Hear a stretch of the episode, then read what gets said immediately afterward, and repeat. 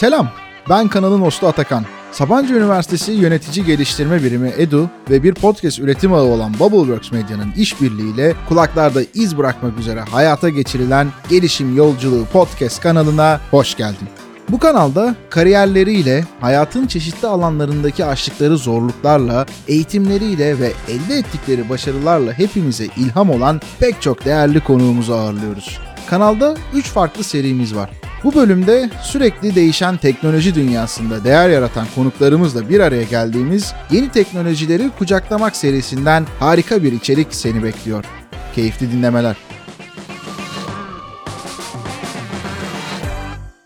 Evet, herkese selamlar. Sabancı Üniversitesi EDU Podcast kanalı olan Gelişim Yolculuğu'nda yeni bir bölümle daha kulaklarınızdayız. Bu bölümde bugünün ve geleceğin önemli teknolojilerinden, eğitim dünyasının durumuna ve büyük ölçekli kurumlardan girişimlere kadar oldukça geniş bir kapsamda güzel bir bölüm bizleri bekliyor. Ayrıca hayatının çeşitli alanlarında da hem sosyal yaşamında hem de profesyonel anlamda kullanabilecek olduğun oldukça değerli yeni bilgiler de edinecek olduğuna inanıyorum. Bu konuları konuşmak için çok değerli bir konuğumuzla daha birlikteyiz. Sevgili Gamze Sart, hoş geldiniz. Nasılsınız? İyiyim, çok teşekkürler. Süper. Şimdi hocam, böyle sizin CV'ye baktığımız zaman çok yoğun bir, ciddi deneyimlerle dolu bir süreç görüyoruz. O yüzden ben aslında böyle bir title'da vesaireyle giriş yapıyorum normalde ama sizde çok fazla özellik olduğu için ben sözü size bırakmak istiyorum. Dilerseniz biz sizi tanıyarak başlayalım. Onun ardından da yeni teknolojilerle ilgili, iş yaşamında, startup'ta vesaire bunları nasıl uyguluyoruz, durumlar nedir konuşacak olduğumuz bir akışımız olacak.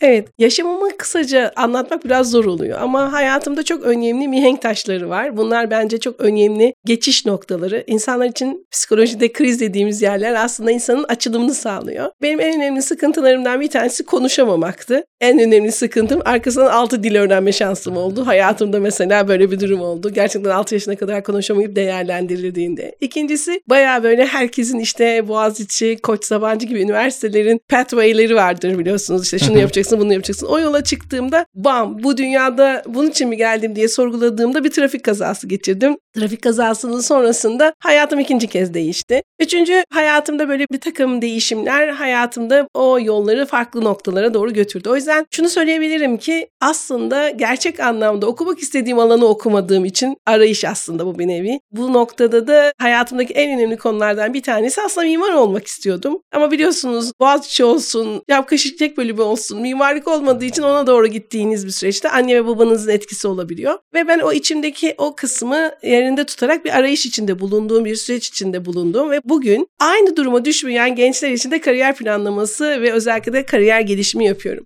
Ancak hayatımda en zevk aldığım yer neresi diye söylerseniz, gerçekten ben inovasyon ve bu anlamdaki teknoloji alanı benim için en önemli noktalardan bir tanesi. 10 yaşımda kendimi takıt satarken veya herhangi bir şekilde ilk ihracatı yaparken biliyorum. Yani bu anlamda zaten daha çok ticarete ve daha çok girişimciliğe çok inanan birisiyim ama yaratıcılığın çok önemli bir insan olgusu olduğunu bildiğim için benim için en önemli heyecan veren noktalardan bir tanesi, kendim de dahil olmak üzere, hayal dünyasının yüksek tutulması ve bu anlamda da insanların aslında hayallerinin peşinden gitmesi. Benim için en önemli noktalardan hayat kaynağım, hayat motivasyonum bu. Hayal edebilmek ve o hayalleri gerçekleştirebilmek için de belli kendinize, algıdaki seçiciliğinizi arttırarak doğru insanları, doğru ortamları seçebilmek. Aslında ana noktam bu. O yüzden de hiçbir zaman çalıştığımı hissetmiyorum. Neredeyse 15 yıldır 7 gündür çalışıyorum. Yani hiçbir şekilde. Acayip değerli bir şey bu arada. Evet. Yaklaşık olarak da çalışma sürecim 12-16 saati buluyor. Ama Hı-hı. çok güzel yaptığım, bir kendimi inandırdığım bir taktik var. Trak orada bırak. Eğer sıkılıyorsam hemen anında bırakabiliyorum. Uyuyabiliyorum. Güzel bir yemek yiyebiliyorum. Hemen anında şalterleri indirme ve kaldırma modelim var. O yüzden benim için hani bu süreçteki en önemli noktalardan bir tanesi bu. Hocalarımdan bir tanesinin çok önemli almış olduğum öğütlerinden biriydi bu. Hayatta insanlar 30 saat, 40 saat gibi temel noktalarda esir edilmemeli. O yüzden eğer gerçekten sevdiğiniz bir alanı buluyorsanız köle gibi çalışmıyorsunuz. çalışıyorsunuz, kendiniz için çalışıyorsunuz ve hayatınıza da motivasyon oluyor. Yani o yüzden her sabah kalktığınızda ya da sizi uykusuz bırakacak, mesela bu sabah 6'ya kadar uyanıktım, sizi ayakta tutacak büyük bir heyecanı da içinde yaşıyor oluyorsunuz.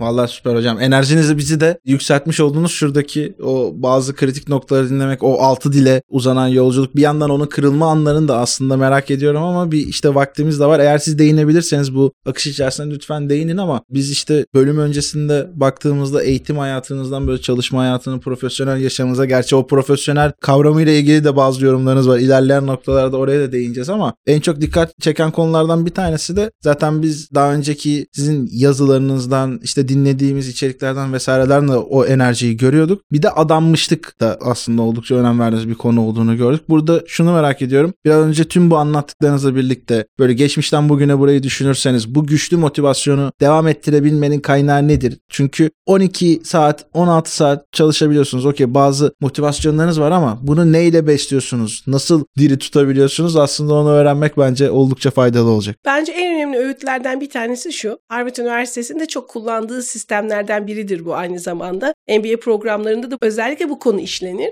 Burada en önemli konu, para kazanmak için yola çıkmayacaksın. En büyük yapılan hatalardan biri bu. İnsanların çoğu zaman en büyük noktalarından bir tanesi ne kadar para kazanacağım, ne kadar edeceğim diye değerlendirmesi. Bu bir motivasyon olamaz. Sadece geçici süre havuç verirsiniz, tavşanı koşturursunuz. İkinci motivasyon sebebi ise güç oluşturmaktır. O yüzden insanlar eğer gerçekten güç edinmek için çalışıyorlarsa okey, tamam, onun için çalışırlar. Ama o da belli bir süre sonra o da motivasyonu belli bir yerden sonra indirir. Asıl mesele hayatta değer üretmektir. O yüzden ne değer üreteceğine bakmak. Ben mesela buraya geldiğimde, burada sizinle konuşacakken hiçbir şey beklemiyorum. Ne elde edeceğim, ne yapacağım? Ben buraya acaba niye geliyorum? Her seferinde bu soruyu soruyorum. Alternatif benim maliyetim ne? Alternatif ne yapabilirdim? Bebekte gidip kahve mi içerdim? Yoksa gerçekten buraya geldiğimde ne oluşturabilirdim? Benim tanınmışlığım, itibarım için gelmiyorum buraya. Ben sadece bu dönemde, tam bu deprem sonrası, Türkiye'nin büyük bir geçiş yaşadığı, dünyamızın büyük ekonomik kriz yaşadığı bir dönemde, savaşın belki de kapıda olduğu bir dönemde şu an, şimdi, hemen ve burada ne yapabilirim? Daha fazla insana ulaşabilirim. O insanlar kim olduğunu bile bilmiyorum. Ama benim buraya gelme sebebim, içimdeki gelen o coşku, buna kimisi adanmışlık diyor ama ben yine yola çıkarken adanmışlık için gelmiyorum. Ne değer üretebilirim? Ne yapabilirim? Bugün şu anda daha fazla etki yaratabileceğim ne olabilir? Buna bakıyorum. Çok güzel bir laf var. Support without effort diye. Yani bir insana gerçek anlamda desteklerken o effort'ı, yani o gayreti çok fazla verici olmamanız lazım. Aksi takdirde kendinizden verirsiniz. Biz de buna ne diyoruz? Tükenmişlik diyoruz. O yüzden siz böyle o coşkuyla geliyor olmanız lazım. Buraya geldiğinizde sizi hiç tanımıyorum. Kimle karşılaşacağımı bilmiyorum. Ama önemli olan, ya da kim beni dinleyecek, ne zaman dinleyecek bilmiyorum. Ama asıl yola çıkış derdim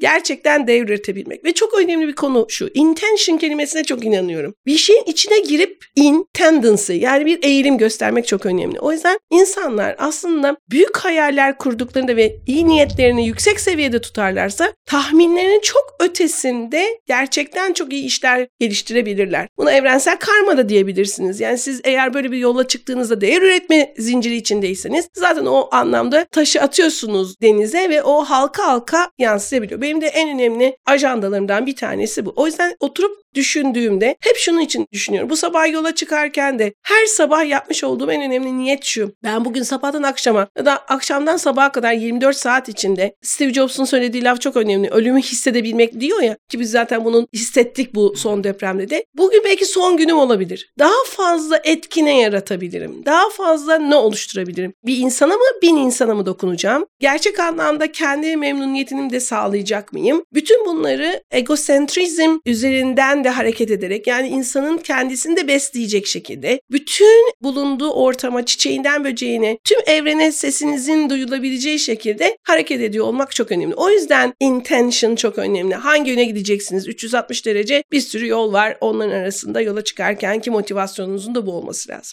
Vallahi harika. Normalde buraya eklemeler yaparım ama burada bir ekleme yapılacak bir şey bırakmadınız. Sadece şunu söyleyebilirim. Anladığım kadarıyla biraz bir içsel bir sorgulamayla da başlayan bir konu var, değil mi? Yani bunu bir yere doğru giderken bir şeyin amacını unutmamak ve doğru, yanlış, gerçi bunlar değerlendirmesi çok zor kavramlar olabiliyor zaman zaman ama kendimize belli ölçüler verip bunlara göre değerlendirip sorgulayıp oradan cevaplar bularak gittiğimiz sürece sanırım o motivasyon noktalarında keşfetme olasılığımız biraz daha artıyormuş gibi geldi bana. Evet, bir de bir sır vereceğim. söyleyeceğim. Buyurun. Asla niye demeyeceksin. Niye bunu yapıyorum? Niye podcast'e geliyorum demeyeceksin. Niye burada bilmem ne yapıyorum demeyeceksin. Soru niye dediğinde savunma mekanizması alır ve sınırlandırırsın. Niye iyi bir şeydir. Fokuslar. Niye, neden sonuç ilişkisini anlamak önemli. Asıl bu tür olaylarda, asıl çıkış noktanda soracağın soru nasıl olması lazım. Çünkü nasıl insan beyninde gerçek anlamda sol tarafı daha fazla açtığı için yani bu anlamda değerlendirdiğimizde yani bütün altyapı değerlendirmesi açısından baktığımızda bireyin çok daha hızlı bir şekilde evrensel anlamda görmediği bilinçaltı ya da kaçırdığı arkadaki ben şu anda arkamı görmüyorum arkasındaki fırsatı ya da değer oluşturabilecek başka bir şeyi de yakalayabilmeyi sağlıyor. O yüzden bence aslında yaşamı belli bir şekilde şekillendiriyor olmak basit adımlar var. Sadece Einstein'ın dediği gibi doğru soruyu doğru zamanda sormayı bilmen lazım. O yüzden cevap aramayın. Soru sormayı bilmek lazım. O yüzden en doğru sorulardan bir tanesi de nasıl daha etki yaratabilirim? Nasıl daha fark yaratabilirim? Nasıl daha fazla yarar oluşturabilirim? Kendim dahil nasıl sorusu çok önemli. O yüzden bu çok önemli sorulardan bir tanesi. O yüzden genel itibariyle neden sonuç ilişkisinden daha fazla bireysel anlamda da toplumsal anlamda da nasıl sorusunu daha fazla soran birisiyim. Süper. Dün yine Sabancı topluluğu bünyesinde XTEP isimli podcast kanalı yürütüyoruz. Orada da bir konuğumuz vardı. Ayşe Sabuncu. O da tam olarak sizin bu söylediğiniz şeyi söyledi aslında. Yani doğru soruyu sormaktan gelen bir şey vardı. 2 gün üst üste bu yorumu almak aslında bunun ne kadar önemli bir şey olduğunu da bize de bir kere daha hatırlatmış oldu. Çünkü zaten gidecek olduğumuz doğru noktalara da o ilk baştaki sorunun doğru olup olmaması en baştan belirleyici bir etken olmuş oluyor. Şimdi hocam dediğim gibi yine sizi araştırırken dinleyicilere de tavsiye ediyorum. Bu arada güzel bir ulaşabilecek olduğunuz da aslında bir platform da var. Bazı doktoralarınız var. Evet. Psikoloji, antropoloji, nöropsikoloji, işte teknoparklar ve teknoloji transfer ofisiyle üniversitelerin değişimi gibi alanlarda belki eksik kaldığımız noktada varsa affola diyoruz. İşte bunların yanı sıra 100'e yakın kitap ve çeviri, işte 300'den fazla yayınlanmış makale, konferans bildirisi karşımıza çıkıyor. Dolayısıyla bu serinin içerisinde de aslında bu yeni teknolojileri de anlamayla ilgili de bir derdimiz olduğu için tam bu noktada ne kadar doğru bir yerde olduğumuzu görmüş oluyoruz. Bilim, teknoloji ve inovasyonla ilişkinizin de zaten siz de bahsettiniz. Buradaki sonuçlardan da gözüküyor çok yakın olduğu. Doğrudan belki net bir cevap vermek zor olabilir ama şu son dönemde biraz önce bu söylediklerinizden de yola çıkarak yükselen teknoloji, işte geleceğin veya bugünün teknolojisi bu kavramlar da bazen tartışılabiliyor. Ya geleceğin teknolojisi veya bugünün diye bir şey yoktur işte. Farklı anlamlar yüklenebiliyor. Biraz buralarda bir yorumlarınızı alabilirsek süper olur. Şimdi en önemli konulardan bir tanesi dedim ya bazı hocalar ya da bazı insanlar, hoca demeyeyim sadece, bazı insanlar hayatımda çok etkili oldu. Hocalarımdan bir tanesi şunu söylemişti. Bak kızım bir konu konusunda konuşacaksan sadece dedikodu yapmış olursun. Konuşacaksan doktoran olsun öyle konuşalım. Bence çok önemli bir şey. Bugün bak Türkiye'de büyük değişim olacak. Dünyada liyakat ve uzmanlık çok önemli bir noktaya doğru gidiyor. Ve sadece tek alanda değil, interdisipline ya da multidisipline ya da bizim adımızda yeni adıyla transdisipliner alanlar. Bir defa artık bu son dönemde eğer konuşabilecekseniz liyakat sahibi insanların gördük liyakat sahibinin ne demek olduğunu. Uzmanlığı ve liyakatın çok önemli bir noktası vardı. O yüzden de aslında normal olarak bakıldığında bu dönem şu şekilde bakıldığında artık alanlarda belli bir liyakatın ve uzmanlığın arandığı bir konu var. Bu demek değildir ki lise mezunu olan birinin coder olup devreye girmesi. Onun bile belli bir süreç içinde artık liyakatını arıyor. O yüzden ne yaptırtıyor? Sertifika programları yaptırtıyor, skills'ler yaptırtıyor, aldırdığı sertifika programlarını toplatıp bir eğitim paketi haline getiriyor ve diyor ki LinkedIn'de bak sen busun. Bugün en önemli konulardan bir tanesi şu. Bu son ChatGPT'nin çıkartılması aslında bir milat. Yani 1990'lı yıllarda, 96 yılda özellikle de turning point bu anlamda internetin daha da devreye girdiğinde insanlar bunun hiçbir işe yaramayacağını düşünürken bugün artık internet neredeyse birinci first need yani ilk ihtiyacımız. Tabii. Sudan daha fazla internet bağlı mı? Nereye bağlanabiliriz diye bakabiliyoruz. Hayatımız tamamen bunun üzerinden gidiyor. Ben yakın zamanda yeni bir eve taşındım. İlk bağlattığım şey diğer fatura işlerinden önce internet tabii, oldu. Ne su ne elektrik. Yani elektriğe tabii ihtiyacın olacak tabii. Ama tabii ki internet işini nasıl yapacağını en azından düşünüyorsun. Birinci en önemli noktalarımızdan bir tanesi şu. Bütün bu eğitimin getirmiş olduğu birikim şunu gösteriyor. 1. Üniversiteler %98 bitiyor. Bunu anlamamız lazım. Evet doğru bir üniversitenin podcastindeyiz ama bunun niçin olduğunu iyi anlarsak çok iyi olabilir. Sadece üniversiteler çekim merkezi olacaklar. O yüzden Türkiye'de, dünyada çekim merkezleri olacaklar. Peki neyi oluşturacak? 1. Bizim çok ciddi şekilde know-how'a değil artık. Know-who'ya da ihtiyacımız var. O yüzden üniversiteler aslında bize çok iyi bir network oluşturacak. Aynı dili konuşan, aynı kader birliği yapmış olan alanlarda devreye giden bir konumda. Çünkü bunu ben söylemiyorum. Hep bunu 100.000 kere söylüyorum. Stanford Üniversitesi'nin elektrik elektronik bölümü ki Google'ı oluşturmuş bir bölüm başkanı diyor ki bizim öğrettiğimiz bilgi 15 yıl geçiyordu artık hani. Ama 8 ay sonra bayatlıyor. Bana göre artık bugün onun söylediğinden de daha beter. 6 ay sonra geçiyor. Bugün işte o yüzden bütün Tier 1 denilen şirketler Google'ından Amazon'una kadar en önemli bir numaralı ajandası ne? İnsan gücünü düşür ve daha fazla dijitalleş. Ona göre layout, ona göre sistem oluştur. Buna göre insan gücünü oluştur dediği bir dönem. Bakın post-truth yani Facebook zamanındaki Facebook, şimdiki Meta post-truth era'yı açtı. Şimdi post-hümanizm dönemindeyiz ve transhümanizme doğru gidiyoruz. Bu süreç içinde geçmiş ya da gelecek meselesinde değil çünkü sonuçta normalde ben patentlerle çok ilgilenen birisiyim. Patentler gerçek anlamda makaleler bayat bilgidir. Kitaplar bayat bilgidir. Oturacaksın konuşacaksın. En iyi inovasyonu nereden öğrenirsin? Git patent araştır. Çünkü adam Silikon Vadisi'nde oturmuştur. Peçetenin üzerinde bir fikir düşünmüştür ya da Almanya'da bir adam gider onun patentini başvurur ve o fikir belki de zaman makinesini düşünmektir. Ama bugün zaman makinesini düşünce olma fikri bile geleceğin teknolojilerini oluşturma noktasında önemli bir konu. Yani bugün James Bond filmlerinde birçok filmin, birçok teknolojinin altyapılarını gördük. Bunlar acaba sizce düşünülmemiş miydi? Hayır düşünülmüş ama belli bir şekilde toplumsal, kolektif düşünce olarak geliştirilmesi açısından topluma da enjekte edilmiş konular. O yüzden yeni teknolojilerin en önemli ajandalarından bir tanesi de şunu hazır oluyor olmamız lazım. 1. Gittiğimiz mekanları ve bulunduğumuz internet ortamındaki sanal mekanları düşünün. Bir defa seçici olacağımız en önemli konulardan biri bu. İkincisi, kullandığımız zamanın nasıl kullanıldığını değerlendirip orada kullanılan material, machine ve metodolojinin değiştiğine emin oluyor olmamız lazım. Çünkü değişen inovasyon aslında mekan aynı, internet ortamı aynı. Kaç yıldır aynı e-maili kullanıyorsunuz? Ancak kullandığınız e-mailin içeriğindeki materialda büyük bir değişim var. Artık aynı şeyleri tartışmıyorsunuz. Veya WhatsApp hayatında geçen gün onu söylüyorlar. Artık e-maili bana 600 tane geliyor. Benim bütün hayatım WhatsApp üzerinden yürüyor. Bu yeni platformlardaki içeriğin değerlendirmesi ve şekillendirmesi sürecinde büyük değişim olacak. İşte bunun en iyi örneği ChatGPT. Yani geçen gün Elon Musk açıklama yaptı. Şu kadar insanlar reklam yazarlarından tutun işte akademi de bitecek. Şimdi mesela büyük bir başarı değil pardon da yani 100 kitap ne ki? Ben size şimdi oturur bir ayda 100 kitap çıkartırım. Tabii şu an gelinen teknoloji altyapısıyla durum öyle olmuş oldu. ChatGPT bana ben onun nasıl kullanıldığını biliyorum. Başkası yakalanabilir. Yani şu anda ilk belki de ChatGPT'yi kullanıp da sıfır alan öğrenciyi de tanıyorum bu arada. Aramızda kalsın. Yakaladılar yani. Tabii yakalayacak ama yani asıl mesele ChatGPT gibi bir tool'u nasıl kullanacağını bilmek. İşte o yüzden blockchain teknolojileri acayip. Herkes blockchain'i Bitcoin olarak görüyor. Hayır, bütün bilginin saklanması, değerlendirilmesi, yapılandırılması, visual computing acayip manyak bir iş. Yani acayip deliriyor. Düşünebiliyor musun? Sen oturuyorsun ve bilgisayardasın. 3 dakika içinde karşında oturduğun adamın demans mı, Alzheimer mı, otizm mi ya da ADHD'si var mı çıkartıyorsun? Var mı böyle bir şey? O yüzden her şey değişecek. Bu noktada şu anda aslında bir geçiş dönemi olacak ve önümüzdeki 30 yıl bir sürü şeyi gerçekten disruptive deniyor ya alt üst edecek. Bu noktada bizim en önemli konularımızdan bir tanesi şu oluyor olacak o yüzden. Artık bildiğimiz eğitimin bayatladığını farkında olacağız. O yüzden de 2014 yılında bu çalışma yapıldı ve 2025 yılı milat olarak nitelendirdi üniversiteler düzeyinde ve 2100 üniversiteleri değerlendiriyor. Burası heyecan verici bir şey. Neden dersen şöyle bir heyecan var. Yani astrolojiye inanırsın inanmazsın fena değil ama bir kaynak olarak baktığında Oxford'un, Bologna gibi üniversitelerin kurulma zamanında da böyle yıldızlar böyle üst düzeymiş. Benim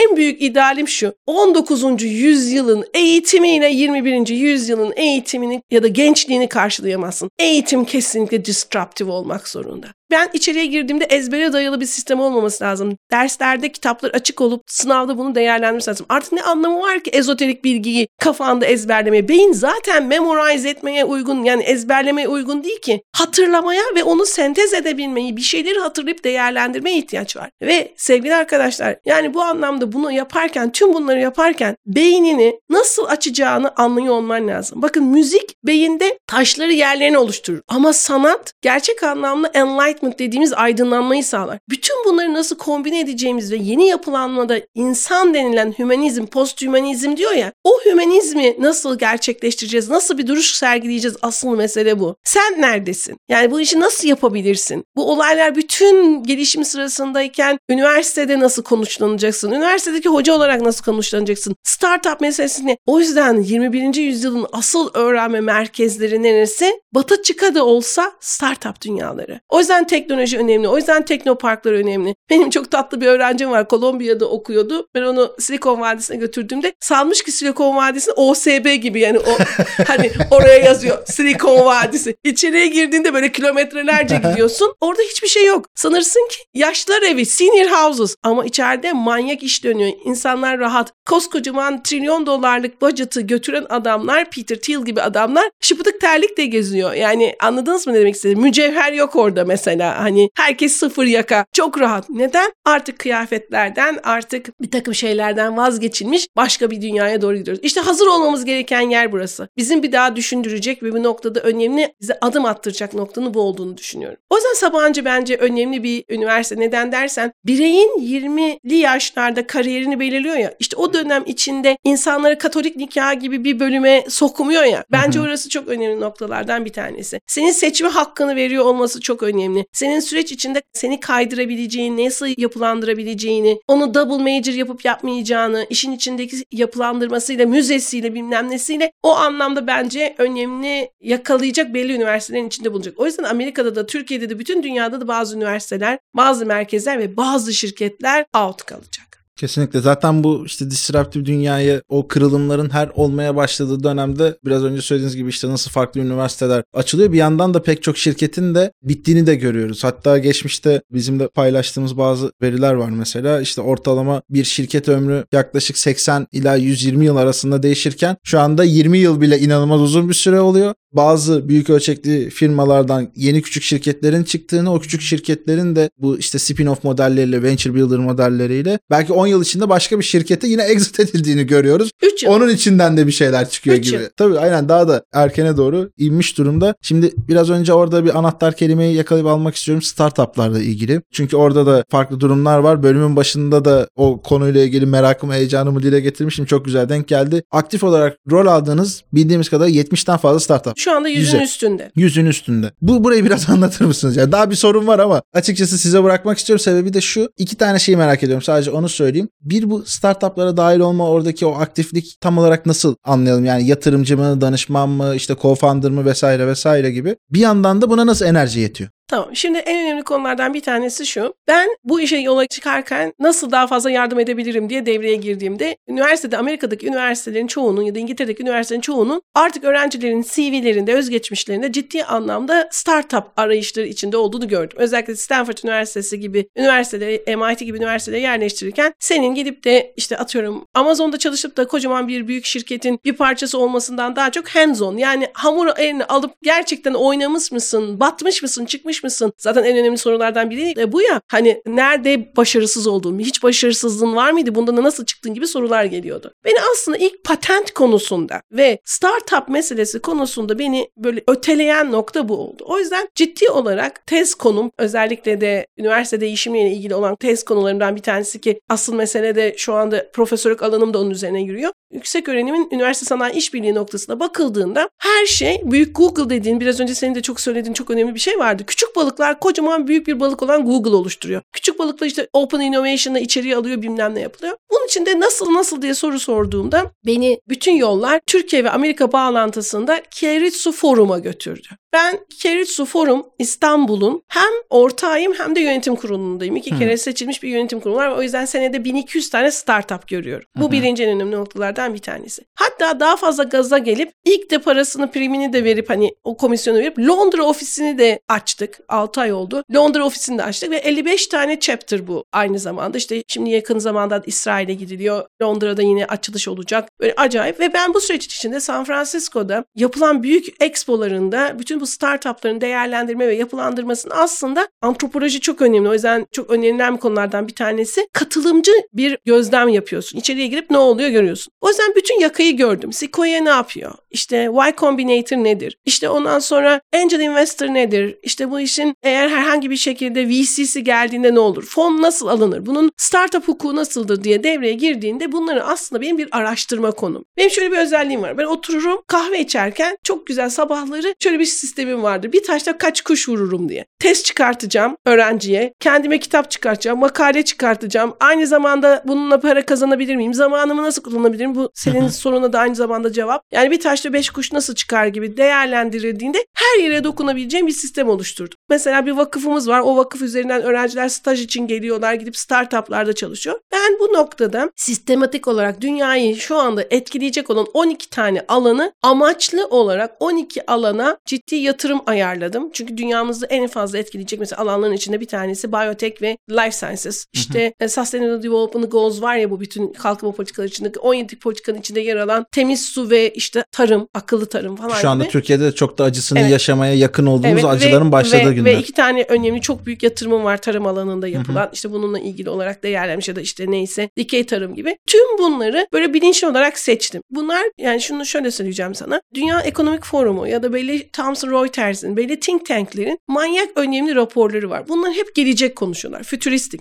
2030'u konuşuyor. 2050'yi konuşuyor. Oturup onları konuştuğunda bunların analizlerini yapıyor ve dünyada ne olacak? Mesela 12 tane alanı belirledim. İşte biraz önce söylediğim gibi otomotiv, savunma sanayi bilmem ne gibi. Bu alanlarda alan seçiyorum. Ve bunların değişik oyuncuları var. Aynı basket gibi düşün. Basket çok benziyor startup dünyasına. Futbol benzemiyor. Startup dünyasını iyi anlayabilmek için iyi basketçi olman lazım. Topu az tutacaksın. İyi hareket olması lazım ve sürekli sayı alman lazım. Bu nedenden dolayı oradaki bütün oyuncuları nasıl olduğunu değerlendirerek onları yakından odaklamaya başladığımda bunların da işin içinde yer almaya başladım. Birincisi Maliye Bakanlığı'nın, Hazine Müsteşarlığı'nın vermiş olduğu elimde yatırımcı yani angel investor, melek yatırımcı liyakatım var. Bu önemli konulardan bir tanesi. Tescilliyim. O yüzden işte bu vergi muafiyetleri gibi alanlarından kullanıyorsun. 2, oradaki bütün devlet politikalarını görüyorsun. Çünkü bu sarmalda çok önemli bir şey. Devlet ya da yerel hükümetleri nasıl davrandı. Onunla beraber senin çevrende ne oluyor görüyorsun. Mesela biz aynı zamanda Keiretsu'da kurumsal, ismini söylemem doğru olmaz ama Türkiye'nin en önemli büyük hani lead eden, bu işin liderliğini yapan ki sizinle de alakalı olan kurumlar da var bu arada. Bu anlamda lead eden büyük kurumların nasıl startup dünyalarıyla open innovation'ı götürdüklerini, onu nasıl değerlendirdiklerini, o yüzünü bile çalışabilen bir insanım. Çünkü bu benim çalışma alanım. Yani buradan makale çıkartıyorum, research çıkartıyorum. Bakıyorum beğendiğimde de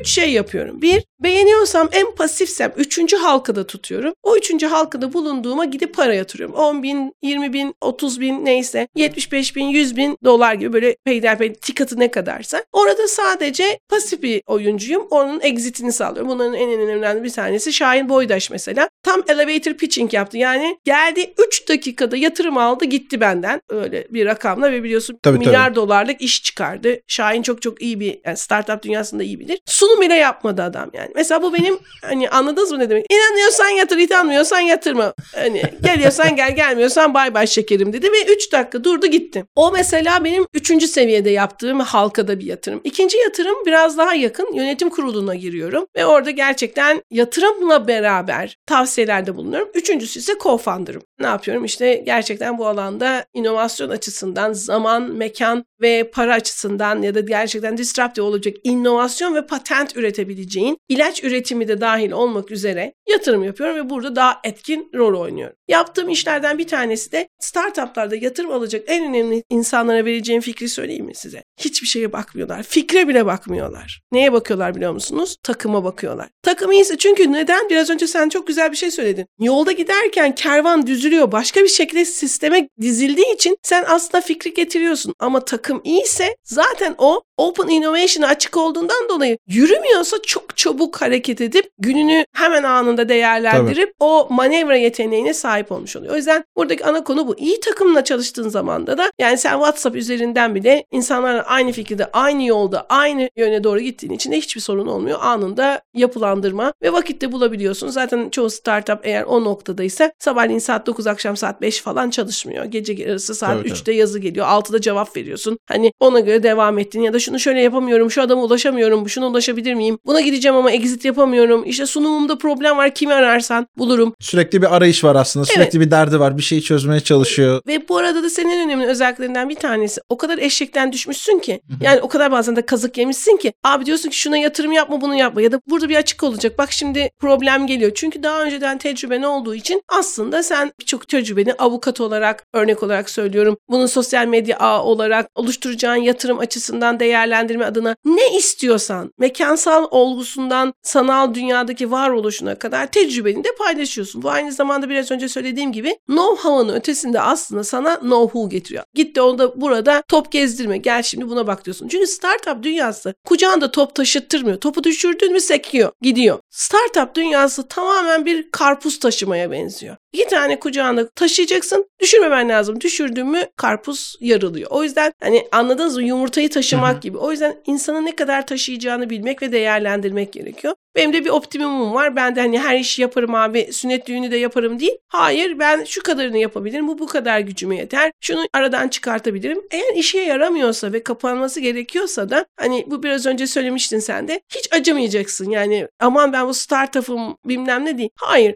Hemen anında şirketi kapatmaya, yeniden yapılandırmaya, ona göre de şekillendirmeye ihtiyacın oluyor. Aynen öyle. Şimdi biraz sona doğru da yaklaşıyoruz ama 2 tane de mutlaka değinmek istediğim konu var. Bir tanesi bu startuplar tarafından birazcık devam etmek ama kurumlar tarafından olayı da ele alarak, yani kurum içi girişimcilik süreçleri. Kurumların biraz önce bahsettiğiniz gibi işte açık inovasyon taraflarına değinmek, oradaki o inovatif zihin yapısını tabana yayma ile ilgili çok fazla mücadele veren aslında kurum var. İşte bunu hem sürdürülebilirlik çatısı altında yapıyorlar. Yer yer bunları birbirini destekleyecek bir ortam içerisinde değerlendiriyorlar. İşin bu taraftaki ilerleyişi nasıl? Bizi, çünkü bu bölümü dinleyen kişiler arasında eminim ki aynı şekilde ülkemizin çeşitli büyük ölçekli kurumlarında çalışan liderler olabilir. Farklı kademelerdeki çalışanlar olabilir. Onların burada nasıl bir bakış açısına sahip olmaları lazım? Bu inovatif düşünceyi nasıl ele almaları lazım? En önemli konulardan bir tanesi yetenek yönetiminin iyi yapılması gerekiyor. Bu çok önemli noktalardan biri. Hangi noktada olursa olsun, yani adamı ya da bir insanı, neyse seksist olmayayım, her an yani kadın ya da erkek fark etmeksizin eşitlik içinde tamamen birinci derecede yetenek yönetimini çok iyi götürüyor olması lazım. Seni tanıması lazım. Yani senin sabahçı mısın, akşamcı mısın, bu bile önemli. Allah'tan bu uzaktan çalışma buna çok büyük bir imkan sağladı. İnsanlar bir defa işte artık daha fazla özgürler. Adam gidiyor Akdeniz'de bir yerde ya da Ege'de bir yere gidiyor. Aynısı Türkiye için. Tabii o da inanılmaz bir kırılım oldu bu arada. Evet, acayip. Yaratıcılığı çok ciddi şekilde arttıran konulardan bir tanesi. İkinci en önemli noktalardan bir tanesi, özellikle pozisyonu hiç fark etmez, herkesi dinliyor olacaksın. Ben Türkiye'de ilk başta yerlerden bir tanesi Levi's'in alt kurumlarından bir tanesiydi. Gerçekten Levi's'ten insanlar geliyor ya da Amerika'dan insanlar geliyorlar ve inanın normalde oradan gelen yabancı insanların en önemli sorduğu sorulardan bir tanesi şuydu. Normal adamın yaptığı iş düğme basmak ya da düğme açmak. Sen düğmeyi şuradan mı açsan daha iyi olur, böyle mi açsan buradan olur diye en basit adamı bile sorgulayabiliyordu. O yüzden bizim sorularımızdan bir tanesi şu. Çok güzel bir piramit var. En üstteki %10, %20 biliyor musun inovasyon alanında? Aslında eli hep hamurun içinde olan insan ise %80, %70 biliyor. Aradaki kademedeki insanın da %40 bilgisi olduğu söyleniyor. O yüzden kim bunu tutuyorsa, yani kim mikrofonu tutuyorsa ona sormak gerekiyor ve bunu açık noktada değerlendiriyor olmak lazım. Yetenek yönetimindeki en önemli konulardan biri şu. Bunu herkese sorabilirsin. Haklarının, sosyal hakları korunmuş olmasına rağmen insanların kendi şirketlerinde bile birinci derecede ortak olarak çalışması gerektiğine inanıyorum. Yaptığın işi oturduğunda proje oluşturman gerekiyor. Yani sen bu işi yapabilmek için nasıl yaparsın? Sence nasıl yapmalıyım? Sence ne düşünüyorsun sorusu. Ben ne düşünüyorum değil. Sence sorusu çok önemli noktalardan bir tanesi. O yüzden Amerika'daki büyük işte Amazon gibi şirketlerde adamın ilk verdiği ya da işte büyük Tier 1 şirketlerde, inovasyon odaklı büyük şirketlerde en önemli sorduğu konulardan bir tanesi bu. Oturtuyor. Sence bunu nasıl yapılabilir? Sen olsan nasıl edebilirsin diye gününü bilmem ne kadar saat işte geçiren adama bu sorguyu sorduruyor. Burası açık iletişim dediğimiz kısım açık inovasyonu da getiriyor. Yani abi ya böyle saçma sapan bir şey düşünülür mü dediğin an karşı taraf zaten savunma mekanizmasına gidecek ve bunu otomatikman kendi korumaya alacak. Senin alay edilmeyen en önemli ajandalarından bir tanesi bu. Ve en önemli ajandalardan bir başkası ise bunun için fikir platformları oluşturmak lazım. Çoğu Apple gibi şirketlerde biliyor musun insanlar ayakta toplantı yapıyorlar veya işte zaman sınırı konuyor, ona göre değerlendiriyorlar. Toplantılar da aslında çok büyük bir zaman kaybı ve beyin büyütülüyor. Şu an pek çok kurumsal firma çalışanı da bundan aslında şikayetçi şu son dönemde özellikle. Evet, beyni yakıyor. O yüzden ne yapılması lazım? Sınır biliniyor olması lazım. Kaç dakika harcayacaksın, onu değerlendiriyor olacaksın. Hemen anında sorunları önceden getireceksin. Adamı sabahleyin, işte zaten millet bozuluyor ya, sabahleyin saat 4'te Tim Cook yolluyor ana konuyu ve bunu artık çözümlemek de çok önemli. Açıksın ve o fikri, eğer o problemi 22 dakikada, 25 dakikada dönüp çözüyorsan ne ala. Onun da belli bir şekilde bir işin parçası oluyor olması lazım. Senin en önemli sorunun ne? Görülmüş olmak, takdir edilmiş olmak. İnsanların en önemli ihtiyacı, paradan daha fazla ihtiyaç duyulan konusu ne? Kendisini değerli kılabilmek. Bizim sistemimizdeki bütün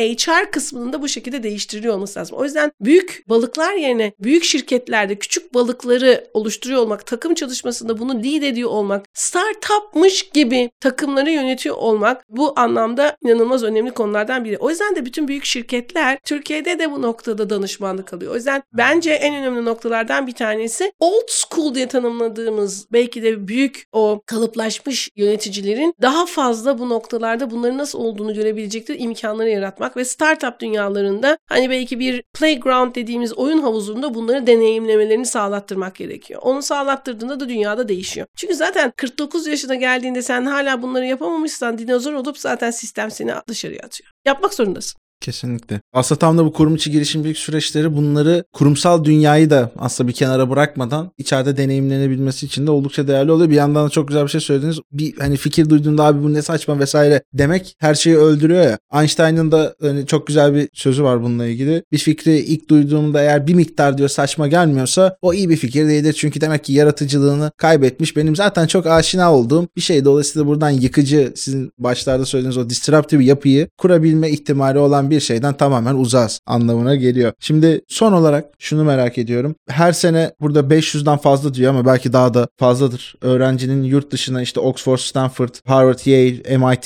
gibi böyle hatlı sayılır büyük üniversitelere gidebilmeleri için lisans, yüksek lisans ve doktora seviyelerinde onlara desteklerde bulunuyorsunuz. Buradaki süreçler acaba nasıl gidiyor? Siz neler sunuyorsunuz? Çok da değerli bir şey. Bir yandan şeyi falan da anımsatıyor. Hani bu işte Mustafa Kemal'in de yurt dışına öğrenci gönderdiği, sizleri işte birer kıvılcım olarak gönderiyorum ama alev olarak geri dönmenizi bekliyoruz gibi bir durum var ya. Gelme, gitme, nerede kaldın konuları da biraz ülkemizde önemli bir konu. Biraz da orayı öğrenebilirsek çok sevinirim. Şimdi benim asıl çıkış noktalarımdan bir tanesi, ben bunu aslında mecbur kaldım. Kendim istemedim. Bu aslında bir noktadan sonra kucağımda bulduğum bir iş oldu tam anlamıyla. Sepet kucağımda oldu. 2000'li yıllardan sonra bu 11 Eylül meselesi olduğunda Türkiye'den giden öğrenci sayısı çok fazla olmasına rağmen Amerika'dan talep geldi ve bu öğrencilerin çoğunun gerçek anlamda doğru placement, yani doğru yerleştirme olmadığını ve bu nedenden dolayı Türkiye'ye 7-8 neyse 5-6'ya oynamasına rağmen giden ülke sayısı olarak mezuniyetlerde çok geride olduğu nedeniyle Amerika'daki üniversitelerin bir şikayeti olmuştu. Bu nedenden dolayı da işte Harvard'dan çok iyi tanıdığım bir arkadaşım üst düzey yönetici olması vesilesiyle bu iş kucağıma geldi ve gerçekten araştırıp bulduğumda, yani bu halihazırda bu görevi de devam ettiriyorum. Benim birinci alanım, hani bunun profesyonel ya da işte bunun bir girişim olarak yapılmasının ötesinde gerçekten aslında burada bir amaç var. Nedir? Kariyer danışmanlığının doğru yapılması ve gerçekte başvuru sonrasında, kabul sonrasında, finansmanı ve finans sonrasında da yerleşimini sağlaması. Bunun için bir optimizasyon var. O yüzden herkes Gamze Hoca, Gamze Abla, Gamze diye gelir ama sonrasında şöyle gelir. Sizde çok büyük bir takım var. Bu anlamda inanılmaz bir takım olarak çalışıyorsun. Evet, bir büyük takımımız var gerçekten ve herkes de bilir konusunda ihtisas sahibi insanlardır. Ne yapıyorum? Bu çok önemli noktalardan bir tanesi şu. Bir defa senin bir de yurt dışını görüyor olman lazım. Yani gerçekten bizim şu anda konuştuğumuz üniversiteler, Sabancı başta olmak üzere işte bildiğimiz belli Türkiye'deki üniversiteler, yabancı dil, yani yabancı İngilizce okuyan üniversiteler dahiline bakıldığında sen zaten aslında en önemli noktalarından bir tanesi o kalitede okuyorsun. Zaten senin hocaların dünyanın en iyi üniversitelerinden gelen insanlar. Ancak senin gerçek anlamda orada o işi nasıl piştiğini görüyor olman lazım. O kültürün nasıl orada oluştuğunu görüyor olman lazım. Bu iş öncelikli olarak master doktora ile başladı ve şu anda mesela işte $30,000 başarı bursu alıp üzerine de ihtiyaç bursunu karşılayıp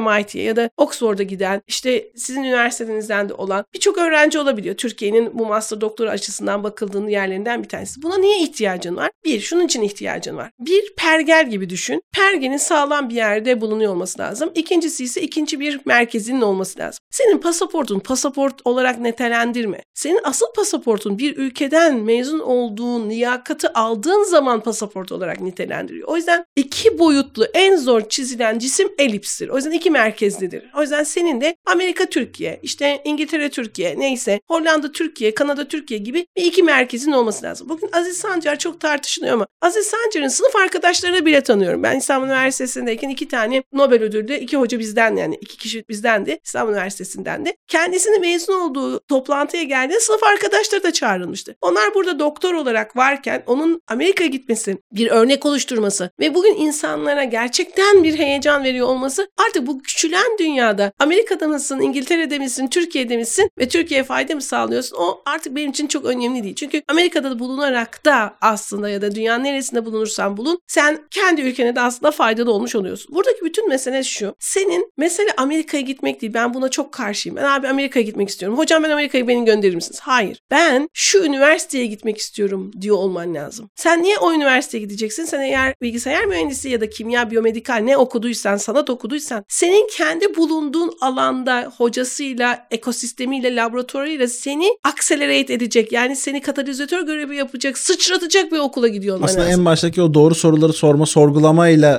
yine ilişkili bir nokta. Aynen. Ben bazen diyorum ki sen burada kal. Şimdi master burada yapalım. Sonra sen bunu postdoc'a git. Veya ben sana öyle bir program hazırlayayım ki sen burada bunu hazırla. 3 yıl çalış, MBA'ye git. Çünkü senin tarzın bu değil. Yani sen bilgisayar mühendisi çıkmışsın ama abicim sen bilgisayarda 38 saat kod yazamazsın. Senin tarzın kod yazmak değil. Ay hocam nasıl anladınız? Benim işim bu. Yani ben talent management yapıyorum. Bu benim uzmanlık alanım. Senin 38 saat kod yazamayacağını bildiğim için senin daha çok ne yapman lazım? Kod yazan insanları yönetebilecek bir altyapı içinde bulunuyor olman lazım. O yüzden senin bir defa bunu tanımlayıp ona göre değerlendirmen lazım. O yüzden ha Türkiye ha Hollanda, bir de bunu da değerlendiriyor olmak lazım. Ona göre bunu oluşturduktan sonra da bunu lisans seviyesinde de yapıyorum. İşte Türkiye'nin en iyi liselerinden çıkan ya da işte Anadolu Lisesi ya da Fen liselerinden gelen öğrenciler var. Tek meselenin ben gidemez miyim? Hocam illa ki mi böyle olması gereken konu var? Nedir diye sorduğunda, eğer bir öğrenci 9. sınıftaysa, 10. sınıftaysa İngilizcesini iyi hale getirebilirse ve arkasından da self-study, artık advanced placement denilen bir sistem var. Aramızda kalsın, liseler de bitiyor bu arada bütün dünyada. Artık tamamen iyi bir lise mezunu değil, iyi bir AP background'unuz, yani advanced placement denildiğimiz üniversite seviyesinde online bile alabileceğiniz, Mayıs ayında girebileceğiniz bir sınavlar var. Bizim bu IB sınavının daha iyisi. O sınavlara girdiğinde bir Anadolu Lisesi, hatta açık liseden çıkan bir öğrenci bile eğer gerçekten kafasına koyarsa iyi bir üniversiteye yerleşebilir. Bu anlamda senin illaki yurt dışına gideceksin diye bir konumun yok. Senin asıl meselen nerede çalışacağın da önemli. Hollanda'ya gittiğinde 2 yıl kalıyorsun, çalışıyorsun yani. Oradan sonrasında pasaportunu alıyorsun. Orada bilmem ne yapıyorsun. Oradaki ekosistemi değerlendiriyorsun. İşte İtalya'nın belli okulları var tıp alanında veya işte Bocconi gibi çok en önemli bir business school var. Bunları bilinçli seçiyor olman lazım. O yüzden ben İtalya'ya göndermiyorum öğrenci. Ben Hollanda'ya öğrenci, Japonya'ya öğrenci göndermiyorum. Ben Harvard'a gönderiyorum. Ben Stanford'a gönderiyorum. Ya da ben bu doğruysa Bocconi'ye gönderiyorum. Ya da işte CalArts diye bir okul var. Disney'in okulu. Manyak game design yapıyor. Ona gönderiyorum. Yani sen yurt dışına gidiyorum diye görmüyorum. O yüzden bu rakam çok da zor değil. Hele pandemiden sonra Zoom dünyasında başarı hikayelerim var bu arada. Yani ben Zoom'u pandemi öncesinde kullanıyordum. Eskiden ders anlatırken, işte bilmem ne ders anlatırken ya da danışmanlık yaparken Zoom açıktı. Skype'dan daha fazla Zoom'u seviyordum. Zoom hikayesinden kız bugün gidip Tarsus Amerikan'dan mezun olup Brown'da Rizzi ile beraber double degree yapıyor, psikoloji ve mimarlık. Ve kız VR gözlük dizayn ediyor. Bu bir success story. Ama bunun için Adana'da ben Adana'yım gelemiyorum diye bir durum yok. Zoom ise bütün dünyayı açtı artık. Artık bugün işte Kanada'dan öğrencim var. Düşünebiliyor musun? Kanada'dan bize danışmanlığa geliyor. Londra'dan, Hollanda'dan, İspanya'dan danışmanlık için gelen insanlar var. Bu kişiler var. Türk değil mi bu arada? O ülkenin vatandaşı olan kişiler. O kişiler veya hibrit oluyor. Mesela annesi Türk. İşte biliyor nasıl olduğunu, duymuş. İşte değerlendiriyor ve bakıyor. Yabancı insanlar da var. Yani %100 Londra hiç alakası olmayan ama duymuş, bunun nasıl yapılacağını bilmiyor. Özellikle kariyer danışmanlığı çok önemli bir konu. Yani bu yetenek yönetimi çok önemli bir liyakat isteyen konu. O yüzden şu konuya çok karşıyım. Hani bunu herhangi bir şekilde bulunduğum ortamın kendi alanı olarak gaza gelip de bunu korumak için söylemiyorum. Sen bir insanın doktor makası midesinde unutabilir, bir insana zarar verebilir. Ama bir insanın kariyerine zarar verdiğin zaman onu seri halde etkilediğinde birçok onlarca insanı, binlerce insanı etkileyebilirsin. Burada aranması gereken en önemli konulardan bir tanesi doğru liyakat sahibi ve bilinçli insanlarla, uzmanlar ve mentorlarla çalışmak. 2. Gerçekten kendini iyi iyi tanıyabileceğin, aynı olabilecek yapıya göre gideceğin, sıçrama yapacağın alanı değerlendirmesi. Adam bana soruyor. Yanlış bir seçim yapmış. Bir söylemeyeyim. Devlet Üniversitesi çocuk okul birincisi. Kolombiya'yı da kazanmış, LSE'yi de kazanmış. Ama gitmiş öyle bir burs almış ki çocuk mezun olduktan sonra Türkiye'ye gelmek zorunda. Ne anladım o üniversiteye gitmenin? Çünkü o üniversiteye niye gidiyorsun? Amerika'da sana OPT denilen 3 yıl çalışma izni veriyor. Sen niçin gidersin Amerika'ya? Amerika'ya o üniversiteyi kullanıp Amazon gibi, Apple gibi, ne bileyim SpaceX gibi bir şirkete girip çalışma izni. Öğrendiklerini uygulayabilecek o deneyimi kazanma fırsatından mahrum kalmış oluyorsun. Türkiye'de öyle bir şirket bulamayacak ki. Yani kendine çok güveniyor. Okul birincisiyim. Tamam işte dünyanın en iyi üniversitesini kazandım. Kolombiya. Öbürü de LSE ama prangalı. Yani anladınız mı ne demek istedim? Bütün bunlar eğitim özgürleştirmek içindir. Eğitim insanın belli bir şekilde hani sky the limit belli bir noktaya götürmesi içindir. Hayallerini gerçekleştirmesi içindir. Yoksa yani yurt dışına gideyim kahve içeyim değil bu dünya. Kesinlikle hocam. Vallahi ağzınıza sağlık. Gönül ister ki böyle birkaç tane bunu ya seri gibi yapalım. Bölüm tüm bu soruların hepsini ayrı ayrı başlık başlık aslında konuşmak lazım ama genel anlamda işte buradaki bu yenilikçi yapıları anlamak, o teknolojiye bakış açısını anlamak gibi şeyler aslında bence yalnızca evet arkadaşlar teknolojiler bunlardır. Bunlara şu şekilde şuralardan çalışından geçmiyor. Bunun tam ötesinde bizim burada konuşma fırsatını bulduğumuz gibi o genel anlamda bakış açısını kazanabilmekten ve neyi nereden nasıl keşfedebileceğimiz olduğunu da doğru anlamaktan geçiyor. Sizinle de bu konu için çok keyifli bir sohbet yürütme şansı verdiniz. Çok teşekkür ediyoruz. Çok teşekkürler. Sevgili dinleyicilerimiz bir sonraki bölümde yeniden görüşünceye dek kendinize çok iyi bakın. Sağlıkla, merakla, yenilikle, doğru sorularla kalın. Görüşmek üzere. Güle güle. Bay bay.